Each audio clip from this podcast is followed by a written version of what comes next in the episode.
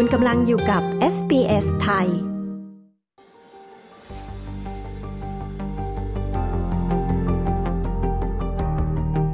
หน้าที่ชายฝั่งเพื่อช่วยเหลือผู้ประสบภัยทางน้ำก็กำลังเรียกร้องให้ประชาชนที่ว่ายน้ำในทะเล ปฏิบัติตามสารด้านความปลอดภัยทางน้ำนะคะ หลังเกิดโศกนาฏกรรมการจมน้ำเสียชีวิตครั้งใหญ่ที่สุดในรอบเกือบ 20 ปีของรัฐวิกตอเรียค่ะ เจ้าหน้าที่ชายฝั่งเหล่านั้นกล่าวว่า เป็นสิ่งสำคัญที่ทุกคนจะต้องปฏิบัติตามสารด้านความปลอดภัยทางน้ำรวมถึงผู้ย้ายถิ่นฐานที่เพิ่งมาอยู่ใหม่ในออสเตรเลียซึ่งถึงคิดเป็นสัดส่วนจำนวนมากในหมู่ผู้จมน้ำเสียชีวิตที่นี่ค่ะ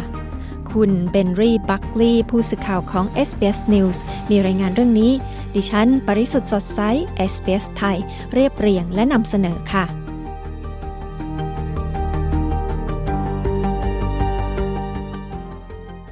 จำนวนผู้เสียชีวิตจากการจมน้ำในออสเตรเลียตั้งแต่เดือนธันวาคมที่ผ่านมา จนถึงปลายเดือนมกราคมนี้ ก็สูงกว่าค่าเฉลี่ยในรอบ 5 ปีแล้ว โดยมีเหตุการณ์เหล่านี้เกิดขึ้นในช่วงเวลาดังกล่าวอย่างน้อย 66 ครั้ง ซึ่งเพิ่มขึ้น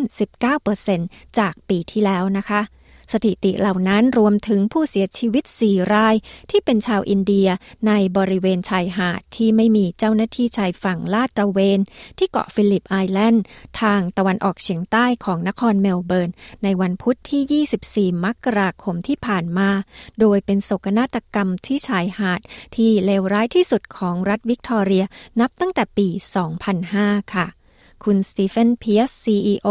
ของ Surf Life Saving New South Wales กล่าวว่า สารที่แนะนำให้ประชาชนเล่นน้ำบริเวณชายหาด ที่มีเจ้าหน้าที่ชายฝั่งคอยให้ความช่วยเหลือผู้ประสบภัยลาดตระเวน หรือให้ว่ายน้ำระหว่างทงนั้นไปไม่ถึงทุกคนในออสเตรเลียค่ะ The safest location anywhere to come along an Australian beach to, to swim or recreate is a patrolled location and that's anywhere where you see you know those red and yellow flags are flying and because ที่ที่ปลอดภัยที่สุดที่จะมาเล่นน้ำตามชายหาดของออสเตรเลียคือสถานที่ที่มีการลาดตระเวน และนั่นคือที่ใดก็ตามที่คุณเห็นธงสีแดงและเหลืองปักอยู่ เพราะจะมีอาสาสมัครเจ้าหน้าที่ชายฝั่ง คอยช่วยชีวิตผู้ประสบภัยทางน้ำและไลฟ์การ์ดมืออาชีพประจำอยู่ หากคุณไม่ต้องการไปชายหาดตามชานเมืองซิดนีย์ที่ผู้คนพลุกพล่านหรือชายหาดที่มีผู้คนมากมาย และคุณตัดสินใจที่จะไปยังสถานที่ที่ไม่มีเจ้าหน้าที่ดูแลอยู่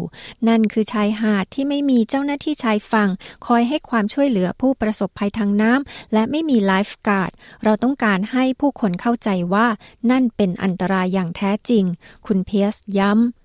คุณแบลหมอตันผู้ประสานงานด้านความหลากหลาย และการไม่แบ่งแยกของ Life Saving Victoria ก็แนะนำให้ผู้คนว่ายน้ำระหว่างธงแดงและเหลือง ที่ชายหาดที่มีการลาดตระเวนด้วยนะคะ The lifesavers and lifeguards choose the safe part of the beach today and that's where they place the red and yellow flags for today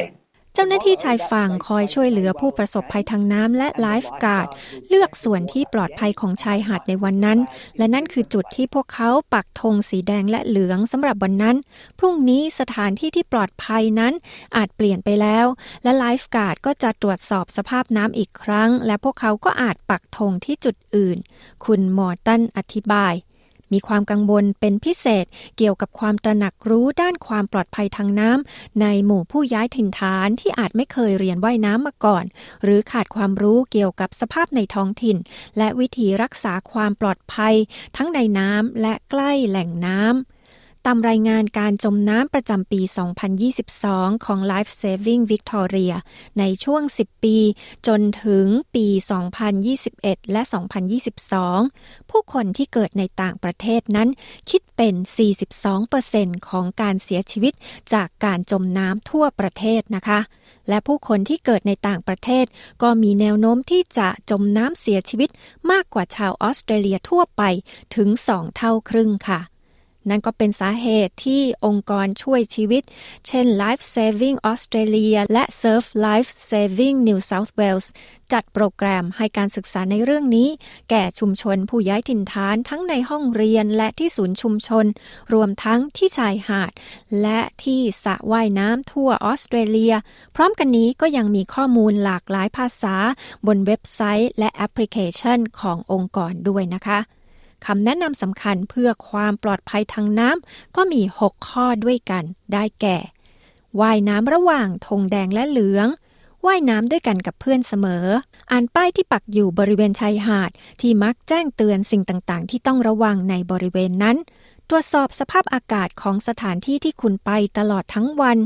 อย่าดื่มเครื่องดื่มแอลกอฮอล์หรือเสพยาก่อนลงน้ำ และสุดท้ายเรียนรู้วิธีสังเกตคลื่นทะเลดูด หรือ rip currents และสิ่งที่ควรทำหากคุณติดอยู่ในคลื่นทะเลดูดค่ะ คุณมอตันกล่าวว่า หากติดอยู่ในคลื่นทะเลดูด สิ่งสำคัญคือต้องไม่ตื่นตระหนก หรือว่ายน้ำทวนคลื่นทะเลดูด ซึ่งมักปรากฏเป็นช่องทางน้ำที่ลึกกว่าและสีเข้มกว่า ซึ่งมักไม่มีคลื่น และพัดออกจากชายฝั่ง So what a rip will do is drag you from the from the shoreline right out behind the waves into very deep water.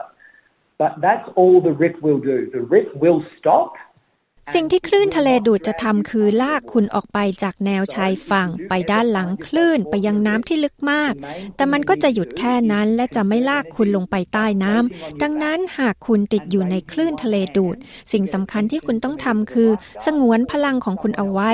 โดยการลอยตัวแบบนอนงาย และยกมือข้างหนึ่งเพื่อเรียกความสนใจจากไลฟ์การ์ดหรือจากคนอื่นที่อาจช่วยได้ หากไม่มีใครที่สามารถช่วยได้ ให้คุณพยายามว่ายน้ำในทิศทางที่ขนานกับชายหาด แล้วลองว่ายไปยังคลื่นสีขาว เพราะถ้าว่ายน้ำขนานกับชายหาด ก็จะสามารถหลุดจากคลื่นทะเลดูดได้ และคลื่นสีขาวก็จะซัดคุณไปยังผืนทรายที่ชายหาด คุณมอร์ตันแนะนำคำแนะนำที่ชัดเจนที่สุดก็คือการว่ายน้ำระหว่างธงบนชายหาดที่มีเจ้าหน้าที่ลาดตระเวนอยู่นะคะ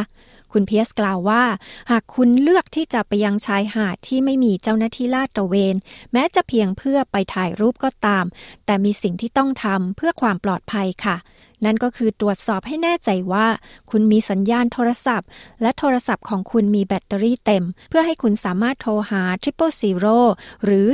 000 ได้โดยเร็วที่สุดในกรณีฉุกเฉินนะคะ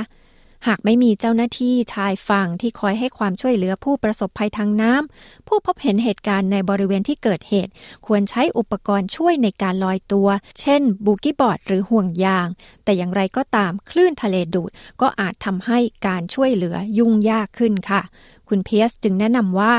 การมีเจ้าหน้าที่ชายฝั่งที่คอยให้ความช่วยเหลือผู้ประสบภัยทางน้ำในบริเวณชายหาดที่มีการลาดตระเวน ก็ยังคงเป็นทางเลือกที่ปลอดภัยที่สุดนะคะ We'd really encourage anyone just to walk up to their local lifesaver or lifeguard and ask them the question when they come down to the beach เราขอส่งเสริมให้ทุกคนแค่เดินไปหาเจ้าหน้าที่ชายฝั่งหรือไลฟ์การ์ดในพื้นที่นั้น และถามคำถามพวกเขาที่ชายหาด เช่น คุณช่วยอธิบายให้ฟังหน่อยได้ไหมว่าคลื่นทะเลดูดหรือ rip currents อยู่ที่จุดไหน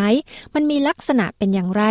เราจะระบุชี้คลื่นทะเลดูดได้อย่างไร และเราควรทำอย่างไรเพื่อให้ปลอดภัยเมื่อเล่นน้ำทะเล คุณเพียสแนะนำค่ะ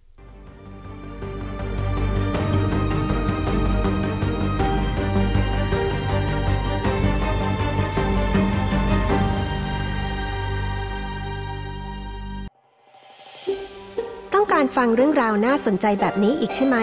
ฟังได้ทาง Apple Podcast Google Podcast Spotify หรือที่อื่น ๆ ที่คุณฟัง podcast ของคุณ